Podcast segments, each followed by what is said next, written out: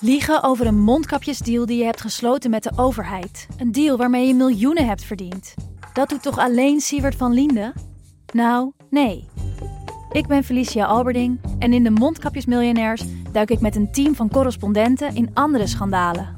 Want wist je dat Siewert helemaal niet uniek is? Luister de Mondkapjesmiljonairs in je Podimo-app. Of ga naar podimo.nl slash mondkapjes. En probeer Podimo 30 dagen. podimo.nl slash mondkapjes. In de podcast Radio Romano met Noortje Veldhuizen Met Marcel van Roosmalen. En met Roelof de Vries. brengen we alle drie elke week een zogenaamde signalering mee. Wat heb jij nou weer bij je? En aan het eind bepalen we wie de winnaar van de week is. Echt een angstcultuur Lege huls die je er bent? Ja, dat gaat eigenlijk altijd onvriendelijk. Luister nu naar Radio Romano bij Podimo. Via podimo.nl slash Radio Romano luister je 30 dagen gratis.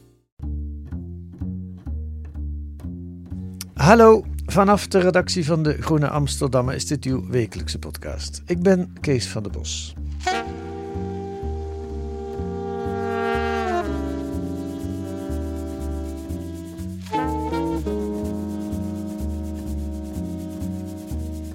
Is er een mannencrisis? Zien we het einde van de mannelijkheid? Mannen doen het slechter op school, vluchten vaker in drugs en alcohol, ze gaan eerder dood, zijn eenzamer, plegen vaker zelfmoord. Mannen zijn vaker dakloos. Ze bevolken de gevangenissen. Ach, wat een moedeloosmakend rijtje. Wat is er aan de hand? Pepijn Keppel, oud tophockeyer, daarna uit de kast gekomen en nu journalist en schrijver, onderzoekt deze week mannelijkheid in de Groene. Tijd voor een goed gesprek tussen twee mannen. Dag Pepijn, welkom in de podcast. Ja, dankjewel. Mannelijkheid, is dat een thema voor jou? Poeh. Ehm, ja, want ik heb denk ik... Wordt wel meteen heel persoonlijk. we hebben maar een half uur, dus Ehm, ja, dat is goed. ja, dus hou ik me vooral aan de tijd. Eh, ja, nee, tuurlijk. Eh, want toen ik opgroeide, dan wil je voldoen aan een bepaald beeld dat eh, wordt, wordt geschetst door de samenleving. En dat was bij mij thuis niet anders. Ik had een vader die vroeger profvoetballer wilde worden. En Bij AZ, ik- hè? Bij dat? AZ. Ja. En ik was een, eh, ik was een jonge hockeyer die eh, toevallig goed kon hockeyen. En je krijgt natuurlijk automatisch te maken met een bepaald manbeeld. Namelijk het manbeeld van mijn vader was een beeld van ja, goede sporter zijn en topsporter zijn. En wij zijn, daar, daar horen natuurlijk bepaalde beelden bij. Dus Ja. een topsporter is snel, is sterk, is gedisciplineerd. ehm, kleedt zich ook op een bepaalde manier. Gedraagt zich op een bepaalde manier. Wordt gezien. Dat zijn allemaal dingen die natuurlijk bij een topsporter horen. Dus Mhm. Ehm, mijn manbeeld is denk ik al vanaf hele jonge leeftijd heel erg gestuurd door, door die topsportwereld. Maar ook net zoals bij iedereen eh, die een vader heeft eh, eh, gekend. Hm. Ehm, ja, ook gewoon mijn vader die, waar je naar je kijkt.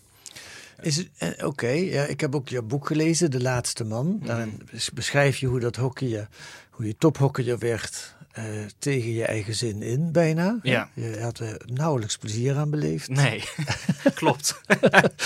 Ja, Ja. Wat, wat al ja, best bijzonder is, hè, als je zo ver komt. Ja, Eh, Je werd gered door een rugblessure op het eind, meen ik. klopt. En dat, dat heeft alles te maken ook met het feit dat jij eh, homo bent. Ja. Toen ook al homo was. Ja. Mm, maar dat bestond niet eigenlijk. Dat kon je Nee. niet zijn. Ja, homoseksualiteit is helaas niet geneeslijk, geloof ik. nee, Nee. dus we waren. ehm, ik wel, kijk, ik, het is wel goed om één stap terug te nemen. Ik hockeyde toen op dat moment bij, bij Bloemendaal. Dat is een van de beste hockeyteams die we hebben in Nederland. Ik hoorde ik hockey daar in het eerste team. En het beeld dat ik heb van mannelijkheid, dat werd daar eigenlijk bevestigd. Zoals Ja. een man zou moeten zijn. Dus ik kan me heel goed herinneren dat ik daar de eerste keer de kleedkamer binnenkwam van het eerste team. En je moet je dan voorstellen, dat is echt, is echt een beetje een hok. Heel klein. eh, met eh, bankjes aan weerszijden en helemaal volgebouwd met materiaal. Maar ook met een indeling van wie waar mocht zitten. En ik ging toen zitten op de plek van, eh, dat wist ik toen op dat moment niet, van Teun de Nooijer. Dat was op de hoek. En dan ging ik zitten en na een paar minuten zei iemand tegen me: Weet je wel zeker dat je daar wil gaan zitten? Want dat is de plek van Teun. Nou ja, vervolgens heb ik nooit meer ergens durven zitten. ehm, omdat ik bang was dat ik weer op een plek van een andere grootheid ging zitten. Maar ja, dan zie je dus meteen die hiërarchie Ja. die zich afspeelt in zo'n mannenkleedkamer. Ehm, daarnaast hingen er overal posters van halfnaakte vrouwen aan de muren. Ehm, en was het gewoon, ja, dat bevestigde opnieuw dat mijn manbeeld dat ik had, dat ik daar nooit aan kon voldoen. Ja. Ehm, dus voor mij is natuurlijk mannelijkheid wat dat betreft wel een thema dat ik al vanaf vrij jonge leeftijd tot, tot nu elke keer denk van wat is het eigenlijk om man te zijn? En um, voldoe ik daar wel aan? En voldoe ik dan aan mijn eigen standaard of voldoe ik, dan, en eh, voldoe ik ook aan de standaard van anderen? Ja. En dat is wel iets wat ik, waar ik heel lang mee bezig Ik ben er nog steeds wel mee bezig. Um, ik denk dat bijvoorbeeld ik weet niet of ik al die kant op moet gaan, maar ik ben op, voor dit verhaal op verschillende mannenretretes geweest. Ja. En uh, bij een van die retretes kregen we bij binnenkomst kregen we een vragenlijst mee. En dan werden we, iedereen, 20 mannen waren er, 21 mannen. En dan werden we allemaal, hadden we een nummer meegekregen. En dan moest je je eigen nummer gaan zoeken in een bos op dat landgoed in Noord-Brabant. Het nummer lag ergens. Ja, en dat nummer, dat, ik had een, een keycord gekregen met nummer 13. En dat correspondeerde dan met nummer 13 ergens op een, op een boom. Oké. En ik moest dus op zoek in dat bos naar mijn nummer. En ik ging zitten tegen die, tegen die boom en die vragenlijst doornemen. En een van die vragen was: in hoeverre voel jij jezelf man? En ook de vraag: in hoeverre beschouwen andere mannen jou als man? En dat is volgens mij de vraag waar ik continu mee bezig ben geweest, die tot aan nu van wat zijn dan de ben ik wel man genoeg? Vinden andere mannen mij man genoeg? Ehm, en dat ja, dat, ja, uiteindelijk blijkt dan natuurlijk dat daar uiteindelijk geen antwoord op goed antwoord op bestaat. Maar het zijn wel vragen die me al heel erg lang bezighouden in elk geval. Ja, nou, we hebben nog ongeveer 20 minuten om het antwoord op die vraag uh, te vinden. Gaan we best doen. Ja, laten we even naar dat uh, mannenweekend gaan, gaan luisteren. Welkom, welkom, welkom op het Mannenkrachtfestival 2022. Toen ik aankwam vond ik het even spannend. Ja, zo groot zeg maar met alleen maar mannen. Zodra we eigenlijk een groep maakten met z'n vijven en een persoonlijk verhaal beelden, en de verbinding dat, die dat creëerde met die andere mannen, dat bracht direct zoveel ontspanning. Voor mij uh, is het vooral om een beetje broederschap te vinden bij mannen. Dat heb ik eigenlijk nooit echt gehad in mijn leven. Iets in me zijn dat ik hier naartoe moest. En, en het laatste half jaar heb ik zoveel ontwikkelingen meegemaakt. Dat dit ja super aansluit. Ik ben op een gegeven moment heel erg bezig gegaan met de vraag: wat, wat is man zijn? Welke betere manier dan gewoon met een groep mannen zijn om daarachter te komen? Nog een keer omhoog.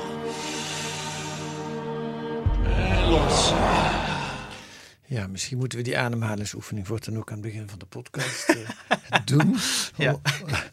maar dit was het Mannenweekend waar je het over had, of niet? Ja, dit is een festival. Dit is het Mannenkracht Festival van vorig jaar, 2022. Deze zomer doen ze dat opnieuw. Ja. En nodigen ze allemaal sprekers uit, of inspirerende mannen, tussen aanhalingstekens, uh, waar ze ja, waar, die, die dan vertellen, die dan hun verhaal vertellen. En ze hebben een ijsbad ingericht en een zweethut ingericht. Nou ja, allerlei van dat soort retraite-achtige dingen waar je je iets bij kan voorstellen. Mhm. Ehm, en wat ze daar eigenlijk proberen is op zoek te gaan naar wat mannelijkheid nog is in deze tijd. Nog, um, zeg je het woordje nog. Ja, want het is natuurlijk ons manbeeld is heel erg verschoven de afgelopen decennia. We waren natuurlijk, als, je, als we helemaal teruggaan naar vroeger, vroeger, dan hebben we het over wat bijvoorbeeld Robert Bly uh, in De Wildeman uh, schrijft.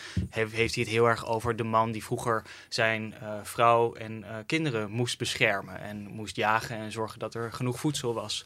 Nou, waarbij dus de vrouw heel erg de zorgtaak krijgt op die kinderen en de man eigenlijk veel buitenshuis is. De man is veel buitenshuis en de vrouw is veel binnenshuis.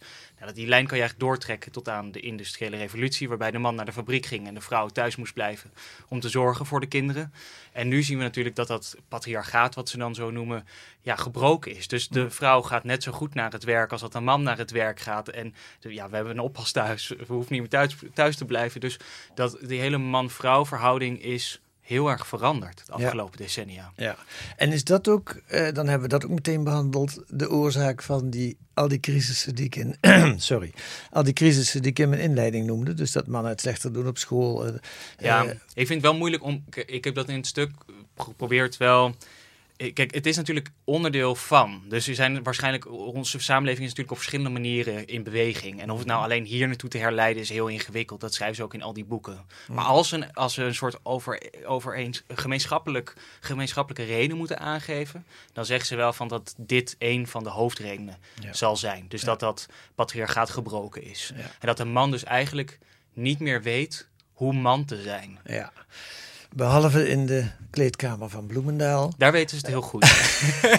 ja, ik denk bij in elke sport hoor, moet ik zeggen. Dit is natuurlijk niet iets van alleen van Bloemendaal. Nee. Uh, dit is ook iets in de, zoiets in de Ajax-kleedkamer zal dit, uh, zal dit ook zo zijn. Ja. En ja. Um, ja. De, de, bij het Nederlands elftal niet anders. Nee. Weet je? Dat zijn allemaal en, dat, en daar zitten ook jongens tussen, net als Pepijn Keppel, die uh, op mannen vallen, maar dat niet durven te vertellen daar. Ja, en dan loop je dus net zoals ik vast. Ja. Um, dus ja, ja, voor mij betekende dat eigenlijk dat lijstje wat je opnoemde. Ja, ik heb, ben niet aan de drugs geraakt en ook niet in de gevangenis terechtgekomen. Maar ik voelde me wel op een bepaalde manier. Ik had wel depressieve klachten. Dus ik heb ja. wel uh, vanaf mijn twaalfde tot en met mijn 22e bij uh, psychologen gelopen. Um, uh, ben nu vorig jaar nog bij een psycholoog geweest om het daarover, uh, om weer dit onderwerp aan te snijden. Omdat het gewoon nog niet uh, over was. Nu inmiddels heb ik het idee dat dat wel zo is, gelukkig. Maar, Ging het bij die uh, laatste psycholoog wel beter dan bij de psychologen die je in je boek beschrijft? Want daar, dat, daar beschrijf je die sessies en dat is ja. wel, ja, uh, hoe zou ik het zeggen? Een beetje wrang of een beetje het doet een beetje pijn om het te lezen bijna. In de zin, ja, hè, want... ja, het is natuurlijk, die, het is wel de, er is één echt een langere dialoog in het boek wat ik beschrijf over uh, met een psycholoog, waarbij ik meerdere sessies heb ik daarmee. Ja. En die man, die was toen al eerder, die was net afgestudeerd. Dus hij was ook nog best wel een jonge psycholoog. En ik wilde dat ook graag, want hij was ja. oud profvoetballer geweest. Dus wij, ik kon een beetje met hem levelen. Ja.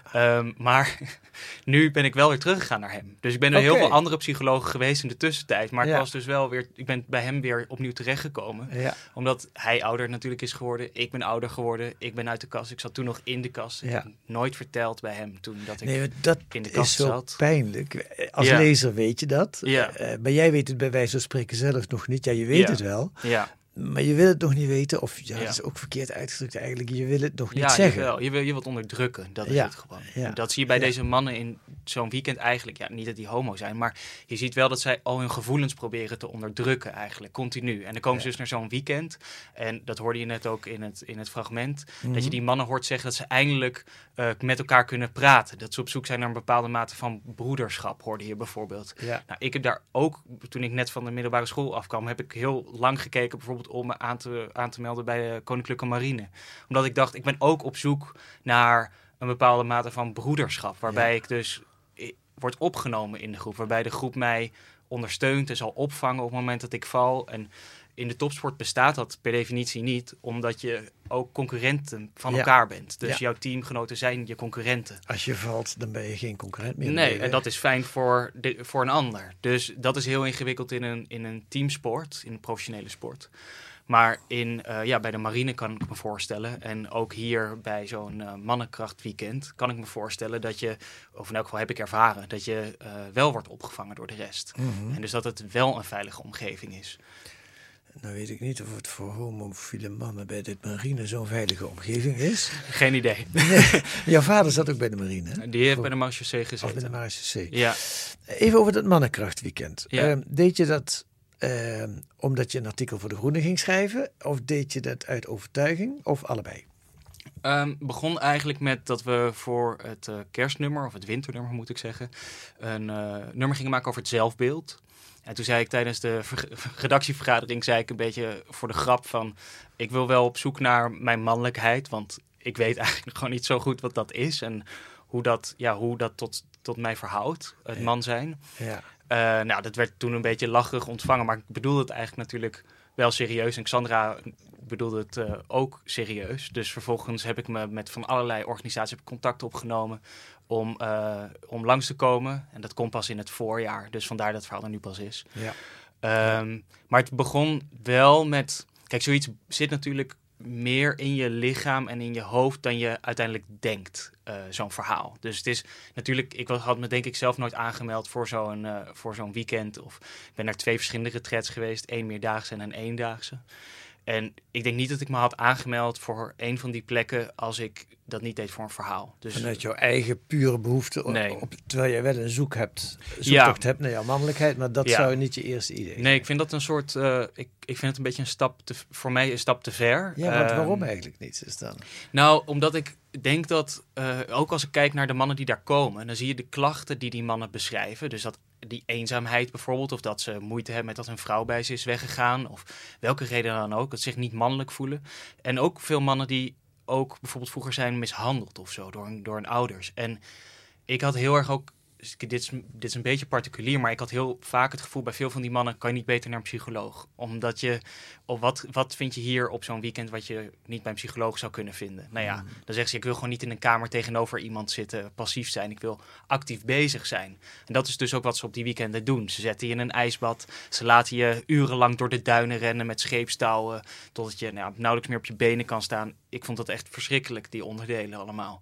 Eh, en waarom ik het verschrikkelijk vond, en dat is ook de hoofdreden dat ik me nooit voor zo'n mannenweekend zou aanmelden, is dat ik uit mijn. Ik, ik voel me op een bepaalde manier. Het is, ja, het- dat is misschien te zwaar omschreven, maar ik ga het toch zo doen.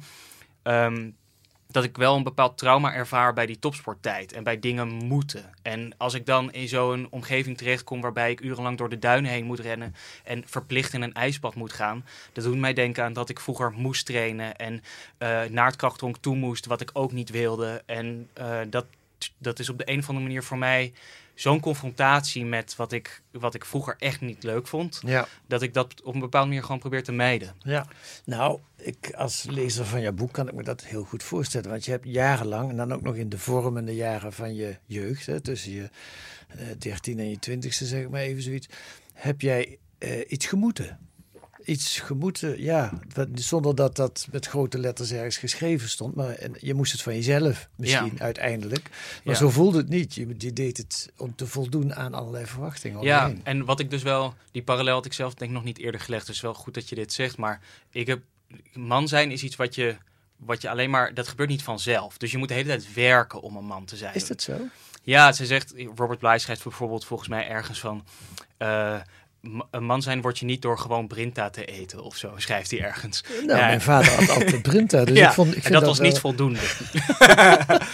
Maar hoezo niet? Nou, omdat je ook moet bewijzen dat je mannelijk genoeg bent. Dus door sterker te zijn in de groep, door de grootste mond te hebben, door je op een bepaalde manier... Dus het gaat, het gaat meer om verworvenheden. Maar nu heb je al wel een hele specifieke definitie van mannelijkheid. Ja, ja, absoluut. Eigenlijk een ouderwetse, zou ik bijna zeggen, Ja. definitie van mannelijkheid. Je wil op de top, de buurt van de top van de apenrots Ja, komen. ja, maar dat is natuurlijk wel iets wat bij mij, als je dus je niet kan conformeren aan dat heteronormatieve manbeeld en vervolgens wordt geplaatst in zo'n topsportcultuur, Ja. dan schuurt het natuurlijk enorm. Ja. Dus dan ben je eigenlijk, kan je nooit je mannelijkheid ja, verdienen, Nee. eh, toe-eigenen, hoe je het ook wil noemen. Ja. Ehm, en dat zie je denk ik ook bij zo'n soort mannenweekend, waarbij ik dus dan door de duinen moet rennen. Ja, ik voel me daar juist helemaal niet mannelijk, want ik denk gewoon van, we moesten op een gegeven moment hadden we een cirkel gemaakt met die scheepstouwen in de duinen.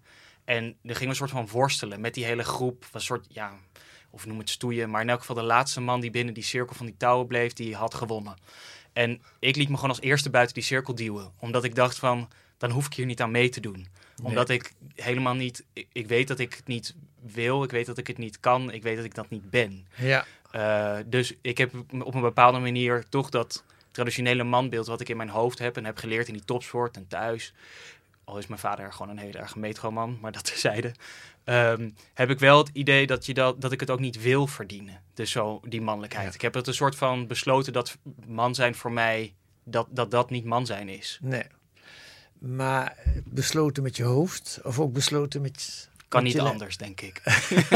ja, ik ja, kan maar ik niet bedoel, anders. is het ook echt daarmee weg? Want ik kan me voorstellen dat het Hmm. zo onderdeel van je persoonlijkheid is geworden. Dat je wel kan zeggen, ik wil dat eigenlijk niet, maar dat het toch in je blijft zitten. Nou, ik zou natuurlijk het allerliefst zou ik gewoon ook voldoen aan dat manbeeld. Eh, Dat is dat. Daar zou ik natuurlijk het allerliefst aan, aan voldoen. Dus dan zit het er toch. Ja, ja, absoluut. Maar ik heb me denk ik wel op een bepaalde manier overgegeven aan dat dat niet voor mij is. Dat is dat ik daar niet aan zou kunnen voldoen. Maar klinkt het nu als tweede keus? Nou, ik denk dat heel veel, ja, misschien wel, maar ik denk dat heel veel eh, homoseksuele mannen op dit punt komen. Dat je op een bepaald moment in je leven moet accepteren dat je niet kan voldoen aan het traditionele manbeeld. Alleen al omdat je niet een traditioneel gezin kan stichten. Dus je komt op een bepaald punt dat je, dat, dat, dat, dat je weet dat dat niet te bereiken valt. Daarom vind ik het ook des te interessanter dat juist op die weekenden en zo'n eendaagse alleen maar mhm. hetero mannen komen. Dus die ja, mannen, is dat zo? Ja, dat waren alleen maar hetero mannen. Dus, en ook alleen maar witte hetero mannen en over het algemeen hoger opgeleid. Um, dat kost gewoon heel veel geld. En je moet wel op een bepaalde manier ook denk ik veel nadenken over wat het dan is om man te zijn. Wil je überhaupt je aanmelden voor zo'n weekend? Mhm. Maar um, het viel mij wel op dat het allemaal hetero mannen waren. Die dus ook zoekende zijn naar hun man zijn. Dus het is niet alleen maar voorbehouden aan mannen zoals ik. In die zin is het al geslaagd. Voor ja, jou, ja en dus eigenlijk ben ik veel meer man dan ik zou denken dat ik ben. Ja, ja, ja, ja. Maar je hebt dus eigenlijk twee, dat, ik, dat viel me ook op, dat hadden we net over. Ik heb ook geluisterd naar jouw interview met Gijs Groenteman, hmm. een paar jaar geleden, of twee jaar geleden. Jaar ja, geleden. een jaar geleden ongeveer. Ehm, eh, en, en daarin viel mij op dat je, uh, dat had ik eigenlijk nooit zo gerealiseerd, dat je door het feit dat je homo bent, bij, bij voorbaat al als het ware met een soort achterstand begint in deze maatschappij wat betreft het voldoen aan beelden. Want je, je, je hoort niet bij het ideaalbeeld. Ja, klopt. Ja. En dat is iets wat, wat eigenlijk overal uh, stempel opdrukt. Voor mij wel in elk geval. Ik bedoel, het is natuurlijk voor iedereen, uh, kan voor iedereen anders zijn. Elke ervaring is anders. Maar... Zou dat niet voor alle homofiele mannen gelden? Nou, ik hoop het eigenlijk natuurlijk niet. ik hoop dat dat voor sommige mensen wel heel makkelijk is om dat te omarmen. Hmm. Maar in eerste instantie ben je zeker in die vroege jeugd en die begin tienerjaren is volgens mij iedereen bezig de hele tijd te conformeren aan dat stereotype manbeeld. Om een voorbeeld te noemen, ik denk dat dit voor heel veel homo-mannen voorkomt, is dat je op een gegeven moment kom je op de middelbare school en is homo het meest gebruikte scheldwoord. En dan ga je dus met elkaar, dan, dan wordt daarover gescholden. En dan denk je in eerste instantie, oh, dit gaat over mij. Want dan ben je op een gegeven moment, kom je daar wel achter. Maar dan zeg je dat natuurlijk nog niet. Mhm. Want het is het scheldwoord. Mhm. En dan ga je er dus zelf misschien nog wat hardst mee schelden. Dus omdat je dus maar wil laten zien van, kijk, ik ben dat niet. Ik voldoe aan dat manbeeld. Om, het, om daar een soort contragewicht tegenover te plaatsen. Ja. En dat is, heel, dat is volgens mij heel herkenbaar voor heel veel homomannen. Terwijl dat je verraadt jezelf daarmee. Ja, absoluut. Ja, de mensen die dat het hardst roepen zijn natuurlijk automatisch ook het bangst voor wat het is, ja. denk ik. Ja. En ehm, ja, nee, het is waar. Ik denk dat, en het is natuurlijk wel zo dat uh, een topsportomgeving wel bij uitstek een super masculine omgeving ja, eigenlijk is dat dan nog wel een beetje de slechtste omgeving om, om, om, om terecht te komen. Het is een soort samenleving plus, zeg maar, qua, qua manieren en omgang en qua masculine normen. En Het gaat alleen maar over wie is het snelst, wie is het sterkst, wie kan het hard slaan, wie scoort de meeste goals. Het is één grote apenrots. En als ik in Nijmegen bij NEC wel eens op tribune zitten gaan en ze moeten tegen die homo's van Vitesse, zo gaat het dan, dan, dan is dat, dat een, een, totaal geaccepteerd scheldwoord is dat. Ja, en maar dat ook is in een team, dat schrijf je ook in je boek, hmm. homo geeft die bal eens wat eerder, dat soort ja, dingen. Ja, het is gewoon de meest gebruikte, het is het meest gebruikte scheldwoord op, de, op en rondom de sportvelden ook. En ja, dus voor jongens die in de kast zitten nog het allermoeilijkst. Ja. Want dan denk je, nou, wat ik net omschrijf, je hebt het gevoel alsof het over jou, het gaat over jou. Jij bent dat scheldwoord geworden. Nou, dat is iets wat, wat zo diep in je vezels gaat zitten en over je overtuiging van jezelf en van man zijn ook. Van ook dit is niet mannelijk, want het is, homo's worden toch over het algemeen geassocieerd met meer vrouwelijke typering, of in elk geval meer feminine gedragingen. Uh, Of manier van praten of manier van bewegen. En het zijn natuurlijk allemaal gemiddelden waar we het dan over hebben. Maar dat is natuurlijk ook automatisch voldoe je dan weer niet aan dat manbeeld. Ja. Dus ik heb wel het idee dat, dat dan zie je dus hoe sterk eigenlijk dat manbeeld nog steeds in onze samenleving ook uh, ook genesteld is. En in hoeverre je daar de hele tijd mee bezig bent. Om je daar toe te verhouden. Als jonge jongen vooral. En nu nog, ja, ik bedoel, in zekere mate nog steeds. Ja, misschien juist ook nog. Juist omdat het bedreigd wordt, hm. wordt het misschien juist ook nog, nog meer gekoesterd om te proberen om het in stand te houden. Ja, ja. die, die jager, het is natuurlijk onzin, die, die is nergens meer voor nodig. Je, je kunt er een Hummer of een Surfer auto aanschaffen, maar in feite is het zwaar overdreven om dat in de stad te doen. Daar ja, last van. ja de, de, zeg maar de jager van vroeger die het meeste wild ving, dat is nu de man die de meeste goals scoort. Snap je? En, uh, Of die het hardst durft te schreeuwen tegen de scheidsrechter. En dat is wel een, iets waarvan ik ja, dat is zo moeilijk om dat te doorbreken. Er is ooit tegen mij gezegd: ja, is het nou zo dat we geen. We, ja, we hebben geen homo, zei toen een, een voorzitter van een, uh, van een voetbalclub tegen mij. En toen zei ik, ja, die echt mee, we die in de club ja. uh, zitten. Zei ja. ik, ja, dat kan twee dingen betekenen. Of de omgeving is niet veilig genoeg en ze stoppen allemaal. Ja. Of ze durven niet uit de kast te komen. Dat is eigenlijk allebei is dat verschrikkelijk. Ja. Dus je hebt, en ik denk vooral in de meeste sporten geldt de eerste variant. Dus dat zal eerder stoppen, omdat ze ervaren dat ze niet kunnen voldoen aan dat manbeeld. Ja, dat is wel mooi dat je dat zegt, want dan, waarom ben jij niet eerder gestopt? Ja, ik ben doorgaan tot mijn 22ste of zo, 23ste. Ja. En daarna heb ik nog op semi-amateur niveau uh, ja. of semi-professioneel niveau. Ik bedoel dat niet als verwijt, hè? Nee. Maar meer, um, meer als, ik, ik had het je gegund dat je ja. eerder uh, was gestopt. En jij zelf ja. waarschijnlijk ook. Um, ja, dit is een beetje een hekelpunt, want enerzijds denk ik van, oh, ik was gewoon gestopt op je twintigste of 18 of in elk geval eerder. Um, anderzijds was het me nooit gelukt, omdat ik van iedereen hoorde dat dat het goed was wat ik deed. Ja. Dus je wordt de hele tijd versterkt in het idee dat wat jij doet goed is. Ja, maar je wist zelf eigenlijk dat het niet zo was dat ik er niet gelukkig van werd in elk geval. Ja. Maar ik, deed, ik presteerde nog steeds wel. Ja. En dat is natuurlijk het wrangen, enerzijds. Ja. Je bent ergens goed in, maar je wordt er niet gelukkig van. En ondertussen krijg je van iedereen, overal waar je komt, ben je die hockeyer. Dus het is ook zo erg jouw identiteit. Dus dat is denk ik voor mij de reden dat ik niet eerder ben gestopt. Maar anderzijds ben ik nu dus heel erg teleurgesteld dat ik het niet nog steeds doe. Omdat ik, ik bedoel, ik zou nooit mijn journalistieke carrière hiervoor op willen geven. Maar ik denk wel regelmatig van ja, die, als ik nu de eerste homoseksuele Nederlandse profhockeyer had kunnen zijn in het Nederlands team, dan was dat, had ik ook daar iets kunnen doorbreken, wat mm -hmm. nu nog steeds niet doorbroken is. Mm -hmm.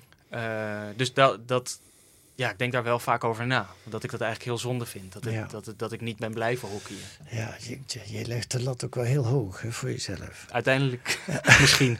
Maar ik denk dat het ik, wel- je, je bent nu de eerste eh tophockeyer, bij mijn weten in elk geval, die zo'n mooi boek heeft geschreven waarin hij Ja. blootlegt hoe die mechanismes werken en hoe je tot het Nederlands elftal kunt doordringen Ja. en ongelukkig kunt zijn. ja, dat is ook zo. Ja, maar ik denk toch... En denk je dat, ook al, ook al is er, zou er nu, al zou nu eh Teun No- de Nooier, eh eh, hockeyt hij nog eigenlijk? Nee. Is een oude, ja, ik ben ouderwets in die dingen. Maar als, als een tophockeyer nu naar buiten zou komen, of een topvoetballer, van ik ben eh homofiel. Of ik ben homo, hoe zeg je dat? eh, Maakt niet uit. eh, Toch bij eh, juist. Ja, zou dat iets uitmaken? Ja, het zou Ja, ja. eventjes een stormpje geven. Nee, nee, tuurlijk maakt dat uit. Want wat het, waarom ik ook nog wel zou willen hockeyen op, de, op, in dat, op het nationale of internationale niveau, is dat wat er dan gebeurt, is dat jongetjes als ik, die dan langs de lijn staan, staan te kijken naar een wedstrijd en zien dat een van hun idolen niet voldoet aan, dat, aan die mannelijke, masculine heteronorm. Ja. Maar dat ze zien dat het ook anders kan. Waardoor Ja. je dus in één keer die hele, dat hele beeld van die kinderen langs de lijn kan doen kantelen. Dat het opeens opengebroken is. Dat je daar niet aan hoeft te voldoen. En dat is wel iets waarvan ja. ik... eh, Waar, en er wordt dan vaak tegen me gezegd... Ja, maar je hebt dat boek geschreven. En denk ja, we weten allemaal van de ontlezing. Die kinderen als een boek pakken, ben ik al heel blij. Ja. Ehm, en ik hoop dan dat ze... Dat ik, ja, ze mogen mijn boek lezen. Maar het is niet het eerste boek dat ze zullen pakken, denk ik. Mhm. Ehm, dus ik ben, ik ben nu vooral woordvoerder voor die groep. Terwijl je wil eigenlijk het voorbeeld zijn voor die groep. Ja. Ehm, en dat is wel iets waar ik nu van denk dat, het, dat dat echt het belangrijkste is. Dus dat er iemand komt die laat zien dat je niet hoeft te voldoen aan dat manbeeld. Ja. Eh, of dat een man ook iemand kan zijn zoals ik. Dus die niet voldoet aan de stereotype manbeelden. En toch man is. Is er zo'n sporter eigenlijk al? Zo'n topsporter? Ik weet het We niet. hebben in Australië is er een jongen uit de kast gekomen begin dit jaar. Een Australische profhockeyer. Eh Davis Atkin heet hij. Ehm, dus wel echt meteen een heel uitgesproken iemand. Eh, het wordt ook heel erg door de sporters omarmd. Eh, en je ziet ook dat het, dat het dus kan. Want hij heeft nog nooit iets negatiefs eh, meegemaakt sinds dat hij uit de kast is gekomen. In het profvoetbal zijn er wel een aantal voorbeelden, maar is vooral in het buitenland. Hm. En vaak zijn die voorbeelden ook wel enigszins deprimerend. Hm. Dus je hebt een oud Tsjechisch eh, profvoetballer, of ja, die, die oud international, maar is nog steeds profvoetballer. Jakub Jankto heet hij. Hm. Hij is begin dit jaar in april uit de kast gekomen. En ehm, werd toen bij de wissel, de eerste wedstrijd daarna, kwam hij erin en was er echt staande ovatie in dat stadion. Uh, maar vervolgens is hij nu gestopt met uh, depressieve uh, klachten. Zit Mm. hij thuis. en ook wegens be gewoon bedreigingen in zijn privésfeer. Mm. Dus je ziet dat, de, dat het daar ook de hele tijd twee... Het is echt zo'n kantelpunt in de geschiedenis waar we nu op zitten. Ja. Wanneer komt die eerste hockeyer uit de kast? Wanneer komt die eerste Nederlandse profvoetballer uit de kast? Ja. En lukt het dan ook om die veilige omgeving niet alleen te creëren in een soort mediastorm die daar dan op volgt, maar juist de maanden daarna. Ja. Lukt het ons om dan ook die omgeving in stand te houden? Ja. ja, dat zal nog wel even duren, vrees ik. Ben je trots op je boek eigenlijk? Op mijn eigen boek? Ja.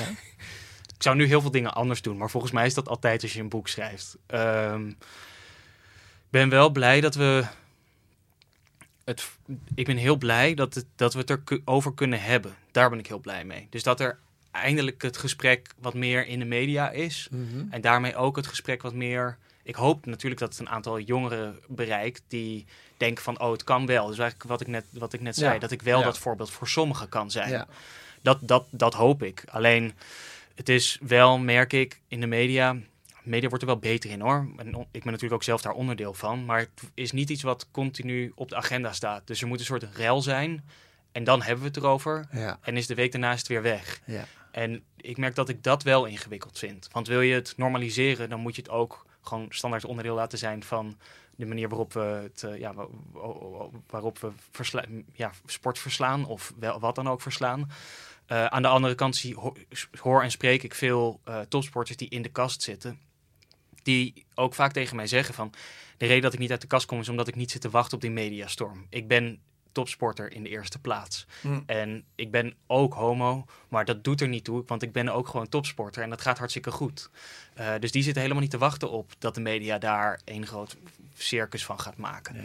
Ehm, en dat is ook ingewikkeld. Dus de media Ja. houdt ook die sporters tot, een, op, een- tot op zekere hoogte ook een soort van in hun greep. Ja. Terwijl ze aan de andere kant het proberen te normaliseren. Ja, die wisselwerking is echt super ingewikkeld. Het is ook wel grappig hoe je erop reageert in de zin van, ik- snap dit wat je zegt en, en, en, en vind ik ook mooi. Maar ik, toen ik het vroeg, dacht ik eigenlijk meer aan gewoon de persoon Pijn Keppel. Ben je, vind je het niet een kick dat je zo'n boek geschreven hebt? Ben je niet trots op dat je dat gedaan Nou, hebt? nou ehm, ik, je bent natuurlijk, wat ik, wat ik, dit, is een beetje ingewikkeld voor mij, denk ik. Want, Wa- hoezo? Nou, omdat ik merk dat sinds dat dat boek verschenen is, ben ik heel erg dat boek. En dat, ik ben natuurlijk ook het boek, want het is autobiografisch. Maar ik ben ook meer dan dat. Ja. Ehm, en ik merk dat ik dat ook ingewikkeld begin te vinden. Dus dat het... Je wordt te veel herinnerd aan dat boek, als het ware. Ja, ik ben niet... door. Ik ben oud tophockeyer, dat is zo. Maar ik ben ook gewoon schrijver. Ja. En ik ben nu bezig met een boek over wat het betekent om broer en zus te zijn. Weet je wel, totaal Ja. ander thema. Ja. En eh, ik schrijf voor De Groene ook over milieu en klimaat. En eh, ik schrijf... oh, en daarin, en daarin botsen die, voor mijn gevoel... Enerzijds mijn publieke functie, tussen aanhalingstekens... Waar ik die, waar ik die hockeyer ben die uit de kast is gekomen. En Mhm. eigenlijk ook wat ik normaal gewoon, wie ik niet ben, maar wat ik wel interessant vind. Ja. En dat, dat, dus ik ben enerzijds, het is echt een, een vloek en een zegen. Ja. Enerzijds ben ik blij dat ik woordvoerder op dit onderwerp ben. En ik vind het een belangrijk onderwerp. Anderzijds ben ik ook meer dan dit. Ja. Nou Ja. goed, dan ga ik je compliment geven. Want ik vind dat je ook als journalist best heel knap mag zijn. Nou, Eh, dankjewel. Trots mag zijn. Nou, het leest als een trein. Gelukkig. En het, het, het brengt het, gevo- het gevangen gevoel waarin Hmm. je zat. En dat is eigenlijk overstijgt de problematiek van mannelijkheid of van homo. Of het, het- er zijn heel veel manieren waarop je gevangen kunt zitten in het leven. De- die vangt het ook heel goed. Hmm. En hoe moeilijk het is om uit die gevangenis te komen. Hmm. En ehm, nou, dat is jou gelukt. Alhoewel, als ik er zo praat, je blijft er ook altijd toch een beetje in zitten. Denk ik dan. Absoluut, ja. En ik, krijg, ik word helemaal, ik krijg een soort hittevlaag. Als je tegen mij zegt, eh het is voor mij gewoon een... Eh, Wat, wanneer? Voor het, van het compliment? Of- Ja, ja. Je kunt niet tegen complimenten. Nee, het is een.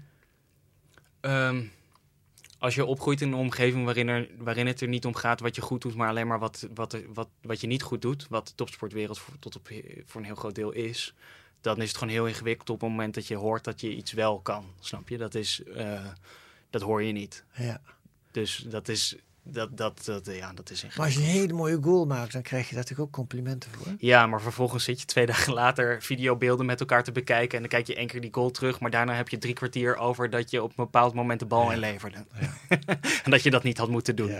Dus het, het er wordt nooit. Uh, het gaat uiteindelijk gaat het nooit over die, die, die pieken. Ja. Helaas. Weet je, op een bepaalde manier, zoals je praat, ben je nog steeds die topsporter. Ja, nee, ik ben natuurlijk continu. Ik schrijf ook een sportcolumn voor Trouw. Daar ben ik continu bezig met. Ik, ja, goed, maar als een journalist hoef je geen topsporter voor te zijn. Nee, maar ik ben natuurlijk dat ook in de diepste vezels ben ik. ik dit een beetje fout om te zeggen, maar ik zie mijn journalistieke werk ook als topsport. Dus ik ben echt heel ja, erg maar bezig met. Ook, uh, ja. ik ben continu bezig met hoe maak ik mezelf beter. Wat moet ik doen om uh, te slijpen aan mijn stijl? Wat, Hoe zorg ik ervoor dat ik een onderwerp. Doet me niet eens toe of het goed gelezen wordt of zo. Dat vind ik niet eens zo belangrijk. Maar eh, net zoals dat ik het ook niet zo belangrijk vond of we uh, brons of, of vierde werden, zeg maar. Nee, dat me ook, ook niet zo zoveel schelen. ja. Maar ik vind het wel belangrijk hoe is mijn techniek van een bepaalde paas bijvoorbeeld. Nou, dat heb ik nu ook. Dat ik ben de hele tijd bezig met de techniek van schrijven. Uh, en de techniek van interviewen. Maar ik ben niet bezig met of het, of het daadwerkelijk ergens gezien wordt. Ik heb zoiets van, een, op een gegeven moment kom je op een bepaald niveau waarbij hopelijk wel vanzelf gezien gaat worden. En daar hoef je dan je best niet voor te doen. Het is ondergeschikt. En je zit al lang op het soort niveau waarbij je geen onvoldoendes meer scoort. Je kunt wel een Meestal acht, niet. Nee, een 8 of een 9. Nou, uh, dit, uh, bereid je voor op nog een kleine hittegolf. Ik vond het een prachtig artikel. nou, dankjewel. En dankjewel voor dit uh, gesprek. Ja, jij bedankt.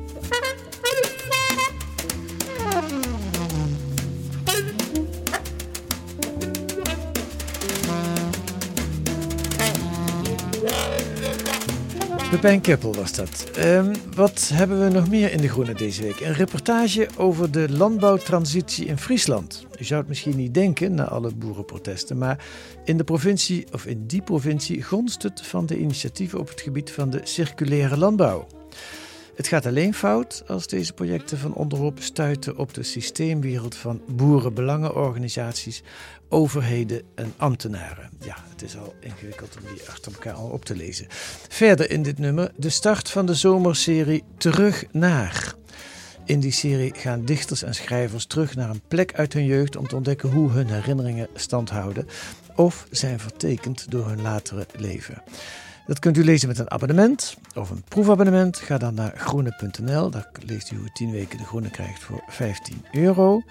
U kunt ons ook een mailtje sturen, podcast.groene.nl. U kunt ons ook sterren geven in uw podcast-app. En volgende week zijn we er weer met analyses en achtergronden bij het nieuws in deze podcast van de Groene Amsterdammer, die deze week werd gemaakt door Lisbeth Samijn en Kees van der Bos. Muziek is de tune voor N van Paul van Kemenade. Tot volgende week.